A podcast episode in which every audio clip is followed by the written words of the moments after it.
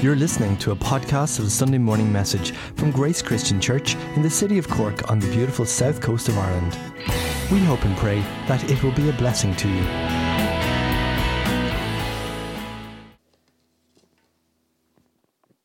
Praise God. Did you know Jesus is alive?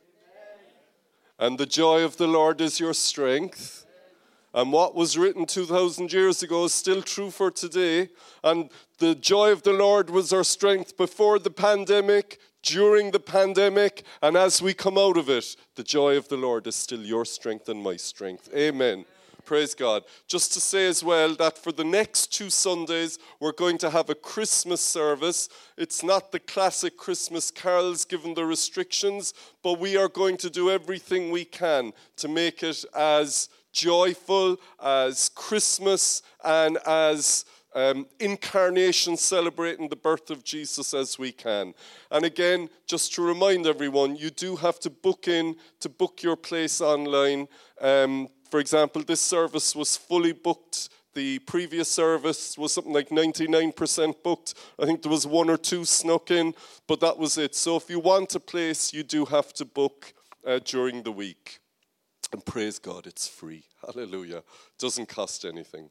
Now, I'm speaking today, and I'm going to be coming at the message today from two angles. One, you and I coming out of level five lockdown, and two, the Christmas narrative. I'm going to bring these two together because both are topical, both impact your life and my life, and both will show us a way that we can keep healthy spiritually as well as every other way as we move through the next few weeks and months. If you're watching from overseas, um, and I just saw, by the way, Pierre and Agatha and the guys out in Switzerland and others. God bless you. Thank you for joining in online. Um, we've moved from a deep lockdown to a lesser lockdown. Churches are allowed meet. That's why we're here today. Um, so that's our political context. But as we come out of a deep lockdown, a lot of people have had a year of that has been very challenging. A lot of people have felt isolated and separated from others that they care about. So I want to speak into that. My message today is called Breaking Secrecy. And we're going to look at something in the Bible where the secrecy was broken and the secrecy was not healthy, it was destroying them. And sometimes we keep a confidence, that's fine, but there's a lot of time you and I keep a secret and it's not good for us. And I want to talk into that and see how the Christmas message does as well. If you were watching online last week, I was looking at the great apostle Paul in a city called Ephesus. And in Acts 19, for the first seven verses, we were looking at how Paul came across a new group of believers in this great city of Ephesus. And as he was there, he asked them an unusual question. And he said, Have you received the Holy Spirit when you believed? We don't read of it anywhere else in the scripture in the New Testament, uh, with Paul saying it. And they hadn't. And when Paul prayed over them, every one of them spoke in tongues, um, a prayer language, and every one of them prophesied. And, and that remains the same for today. These gifts are for everyone today. Would anyone say amen? Hallelujah. And so something was unleashed in this big city of Ephesus a power of God, an anointing, a blessing came upon that whole city. So much so it impacted others. And I'm going to look just a few verses later today in Acts 19 13 to 20. And we're going to look at something that had nothing to do directly with Paul. There was no great apostle or preacher involved. It was simply the move of God in a city, the likes of which is seldom and is not that common, but I pray we'll even see it in Cork. So may God bless his word to our souls now in Jesus' name. Amen. So we're told. Some Jews in Ephesus used to cast out evil spirits for a living, exorcists the seven sons of Sceva tried to do this using the name of Jesus over people who were possessed. The evil spirit in one man said, Jesus I know, and Paul I have heard of, but who are you? Then that man with the evil spirit overpowered the seven of them. He gave them such a beating that they all ran from there naked and bleeding. News of this brought a great fear over all the people of Ephesus, and the name of Jesus was held in high honor. As a result, many believers brought out their secret, their evil secrets out from darkness and into the light. Many of them who used to practice sorcery and magic burned their magic books in a public bonfire. The total value came to 50,000 drachmas. And in this way, the word of God grew in great power. Hallelujah. Now we're introduced to a strange bunch, the seven sons of Sceva. Sceva is obviously the father. And we're told they were Jewish, but they weren't Christians. They were not believers. And they were professional exorcists. Now, the context as we look at this, brothers and sisters, is that Ephesus was known as a great center of the occult, of witchcraft, of sorcery, of black magic. And people would travel great distances to this city if they had what they perceived to be a need. So, if you wanted to cast a curse on someone, you would go to Ephesus and find someone who would professionally cast a curse on someone that you were against. Equally, if you were troubled with an evil spirit, Ephesus was the town to go to. And the fact that there were seven sons is interesting because. Uh, in the occult, in magic, the, the number seven is regarded as lucky. And for example, here in Ireland, um, and I can remember meeting one guy uh, once many years ago, if you're the seventh son of a seventh son, you were regarded as having gifts of healing and special power. And in the Irish culture, you were respected and you were feared a little bit. Um, Michael, for example, is one of seven brothers. That's why he's got a magical air about him. but he's not the seventh son, and there's no seventh son of a seventh son. But this is what was happening. And so these guys made a living out of this. Now, I, I have to say, um, a lot of people in Europe, for example, just dismiss anything to do with the supernatural. And can I say that, yes, a lot of the times, perhaps what they were dealing with, it was possibly something more to do with psychosis or a mental health issue. But a lot of the times it was for real.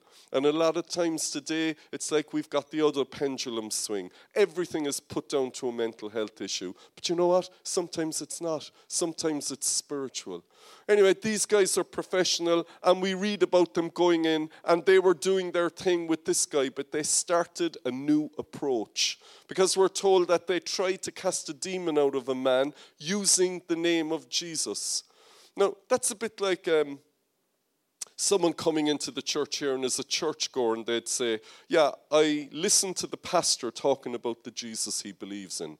That doesn't make that guy a Christian. That doesn't mean that guy has got the power of Jesus in his life. He's believing the pastor who believes in Jesus. Or it's like your husband or your wife believes in Jesus. I, I know the Jesus my wife or my husband believes in, my parent believes in, my friend believes in. But if you don't believe him yourself, it doesn't work when anyone say amen.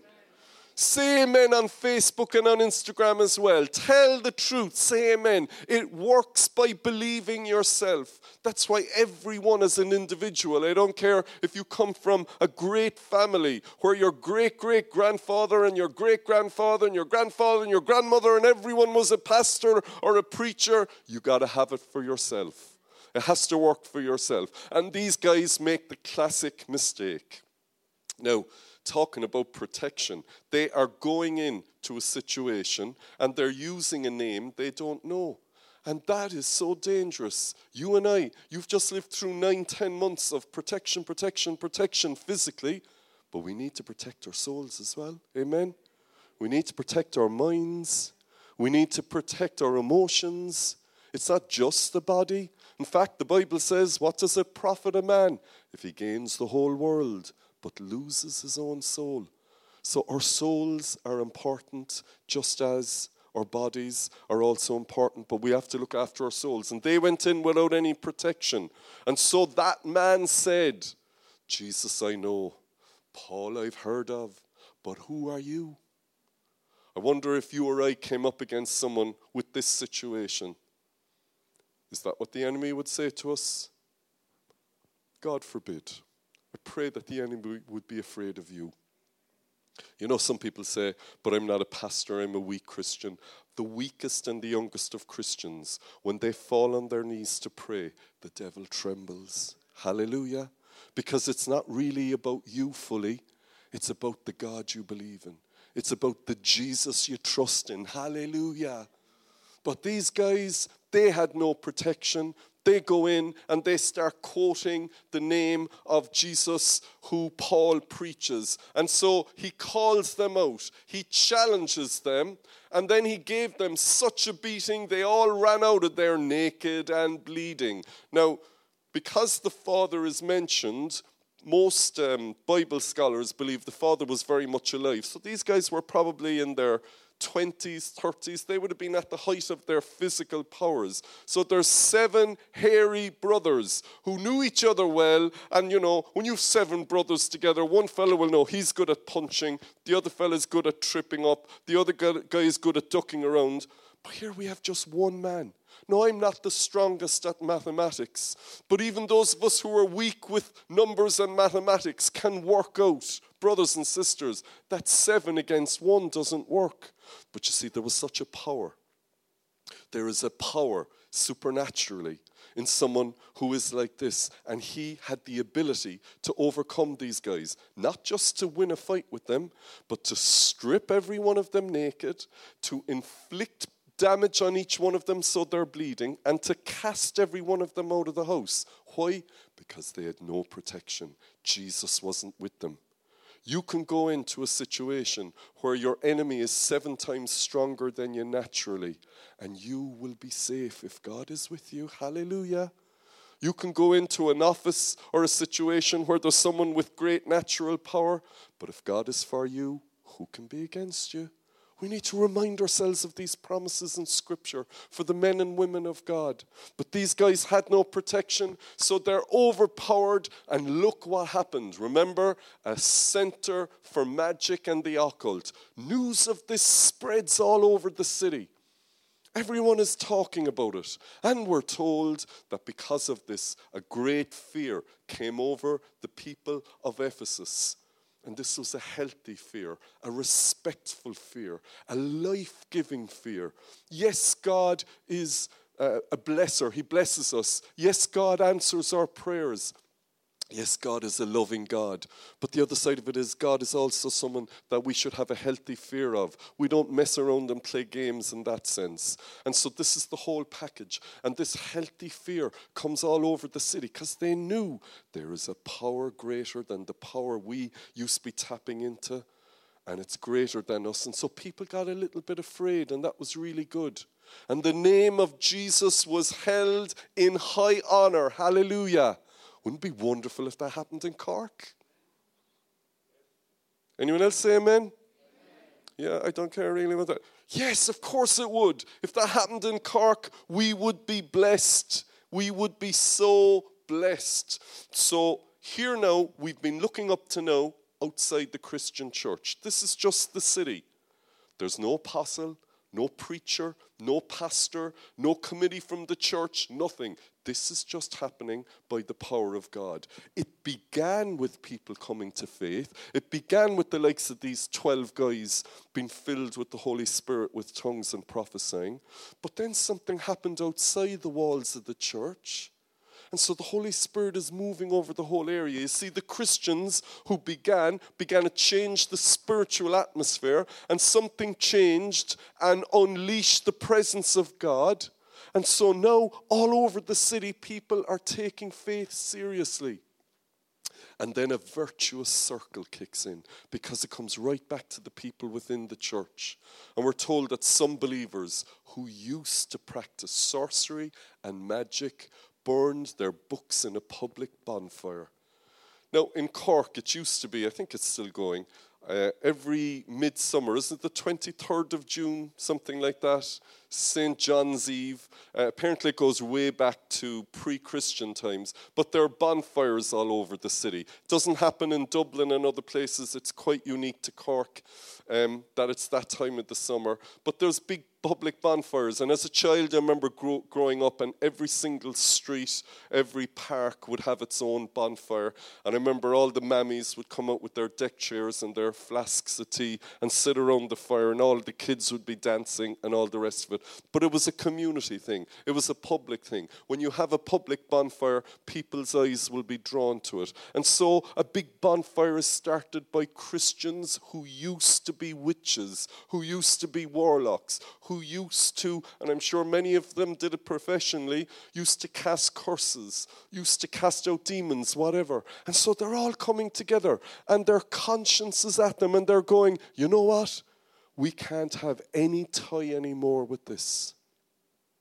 And what I love, brothers and sisters, is they didn't just say, Do you know what? No, I'm not having any more to do with witchcraft. I'm a Christian now. Is the fire on there, Mary? I'm just going to throw that in the fire there. Nobody just threw it on the fire at home. They knew this was a secret thing, and they had to publicly declare, This is no more hold on me anymore. Hallelujah. So they publicly did a bonfire in the middle of the city. We're even told it was the books and the scrolls that they burned came to the value of 50,000 drachmas. And if you can see the screen, that comes to roughly today about 3 million euro. Now, what would you do with 3 million euro? If someone said to you, here's 3 million euro, I can imagine all of us, our imaginations, we're thinking of, I don't know, clearing a mortgage, buying a house, buying a car, paying for this, booking holidays whenever holidays are allowed again. You can think of all of the things you think of. But these people were content. In fact, they rejoiced at seeing three million euro burn and go up in smoke because they knew there was something far more powerful than money. In this life that is so short and fleeting, they knew that this was like uh, a sacrifice to the Lord. And in doing so, they brought that which was secret into the public realm. Here's the real rub of what I want to share today. The word occult means hidden or secret. And apparently, anyone who operates with the occult, their power primarily lies in the fact that it's done secretly. So if someone wants to cast a curse or whatever over someone, they don't do it in the open, they do it in the shadow. And the power is in that. It's mysterious. You don't quite know what they're doing.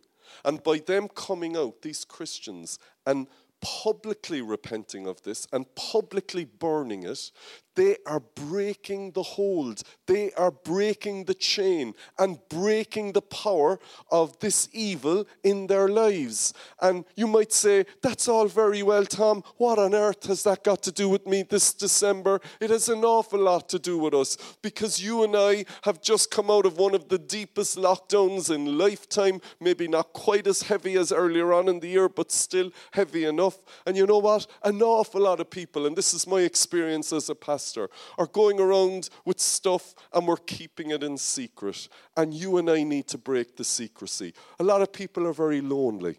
Loneliness. You see, we're not meant to be alone. That's what the Bible says. And I'm not just talking about marriage, we're meant to connect with others. Praise God for technology. But Janie does nothing like face to face, is there? Three, four, Anyone else say amen? I'm not putting pressure on anyone now, don't get me wrong. But there's such a blessing when you're with someone humanly face to face. A lot of people are lonely after the lockdown, and a good few, particularly men, I don't know why, is it intuitive, is it our upbringing, but a lot of men probably struggle with admitting, you know what? I'm a bit lonely. It kind of doesn't come naturally. But when we break the secrecy of it, not to everyone, but to someone we trust, to someone who we know will only want our good, when we break that hold and bring that, that which is hidden in darkness into the light to someone we trust, we break the hold of it. It's the same with stuff like if you're self harming There's a huge increase in mental health issues in Cork since the lockdown. Huge. I was even talking to a doctor about it last week.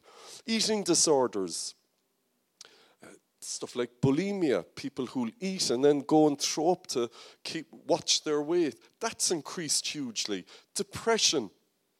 A lot of people are struggling with depression, anxiety, addictions to substances or practices. This is widespread, brothers and sisters, and we're foolish if we think Christians are immune. Praise God, we have our faith, but you and I are only human. Isn't that right? Anyone here not a human? we're all human. And this is just the tip of the iceberg. I'm not talking about being foolish. I'm not talking about publicly saying anything to loads of people we don't know. But can I encourage everyone watching online, up in the atrium, down in Cafe Church, here in the centre, if you or someone you love is in this situation, we need to break the secrecy. Because when something is brought from the darkness into the light, you're in a whole new realm. The more we keep it a secret, the more it has a hold and a power over us. And you know what? The enemy, we're not ignorant of his devices. He is a master at manipulating our emotions and our thoughts, and he will try and make it bigger and bigger. But if, let's say, you bring it into the open with someone you trust, a good friend, and you share it, suddenly the big, huge giant actually is a Mickey man. He's way smaller. It's just, it seems like it's a huge thing to us, but it's a tiny little thing when we bring it into the open and we have someone who will pray with us and who will be with us. Would anyone say amen? This is the will of God. This is a principle in Scripture. What about salvation? The very basic thing of our faith. Because the Bible says, if you believe in your heart and you confess with what? Your mouth that Jesus Christ is Lord, you will be saved. So, this thing, well, it's just me and Jesus, and I just believed it myself, and I never told anyone, and it's just me and the Lord. Uh uh-uh. uh. Doesn't work that way. For you to be saved, to be born again, you have to confess it to someone. You don't have to go with a loudspeaker, but you need to own your faith. This hidden secret thing is not biblical. And you might say, Well, I have my privacy. Grand. But don't expect the blessings of God if you are uber sensitive to that kind of privacy. Do you know what? Sometimes we need to humble ourselves. I say it to the men. We need to humble ourselves and reach out to a brother or someone we know and say, you know what? I'm struggling a bit. I'm really feeling isolated, a bit alone. I'd appreciate a bit of friendship right now. Just a conversation like that. And yes, it goes against our ego, but our ego is pride. And pride is the one thing God really comes against. God opposes the proud, but He gives what to the humble? Grace to the humble. So, brothers and sisters, that's my message. But I want to bring in the Christmas message, the narrative of the incarnation of Jesus Christ, because it is so apt for what we're talking about today. Did you know that when you finish the last book of the Old Testament, which is the book of Malachi, he was a prophet, and then you move to Matthew, the first book in the New Testament, for most of us reading, it's just turning a page. But there was 400 years of a gap in between Malachi and Matthew. The Jews call it the era of the Maccabees, the Maccabean era. And there was nothing happened. There was no prophet. There was no move of God. There was 400 years of silence. Silence. It's not like the days of Samuel or the day, when he was a child where the word of the Lord was seldom heard. It was just never heard. So when John the Baptist entered in on the scene, proclaiming, Prepare ye the way of the Lord, the whole of Israel and the Jewish nation was turned upside down. They had never experienced anything like that, nor had anyone for hundreds of years. And so when we turn the one page and we go to the start of Matthew, we read about the birth of Jesus Christ. And this is the beginning of something new happened. The silence was broken. All of the Christmas message that we will be celebrating over the next few weeks, it's about the silence being broken, the secrecy stopping. It's about the light shining in the darkness. Hallelujah.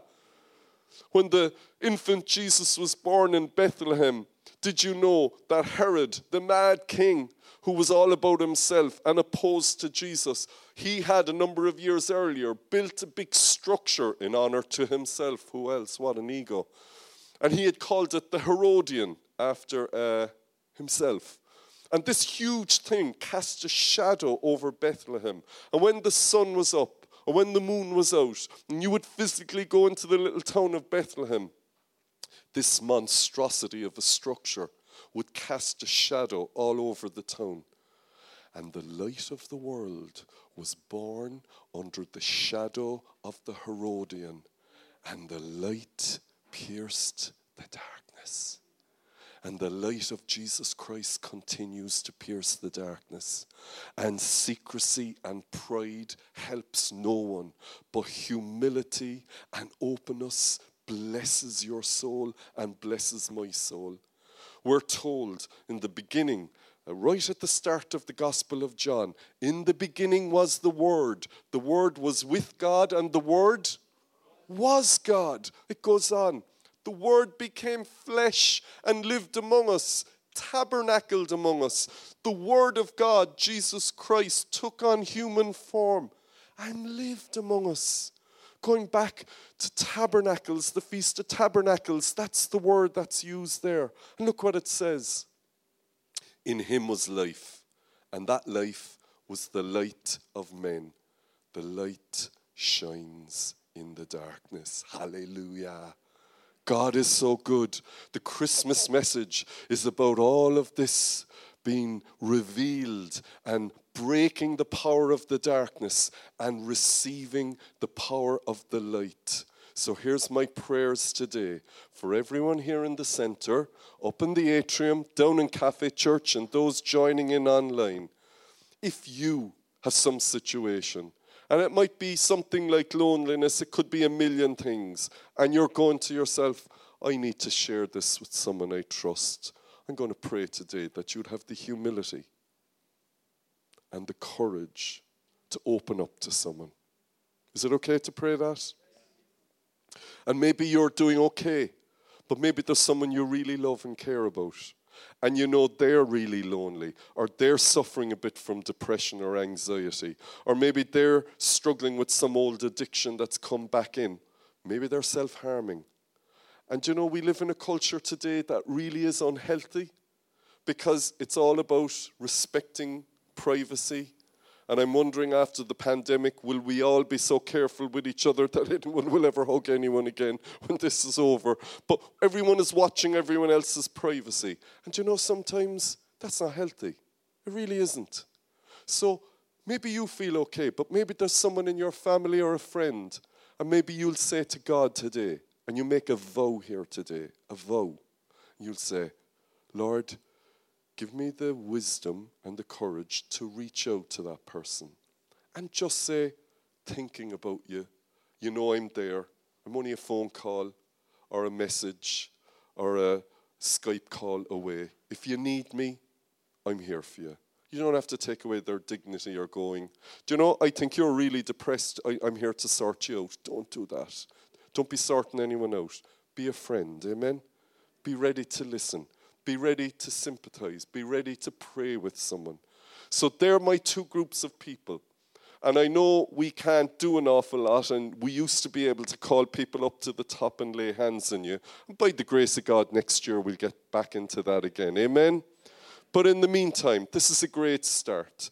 We're going to, in a moment, the guys are going to come up and do beautiful ministry song about the Word of God speaking to us because He is the Word and the Word is tabernacling among us and God is with us today.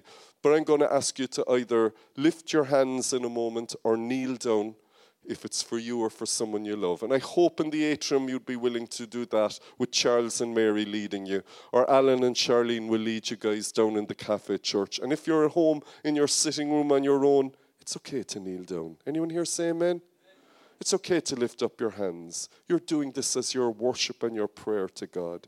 So if the guys could come up, we're going to sing this, could I ask everyone to stand? Just read the words as our worship guys are singing it, and then we're going to pray in just two minutes. Would you prepare your heart? Who could you reach out to? Or is there something you need to give to the Lord yourself today? We're going to pray in just a moment. Speak to me, Word of God.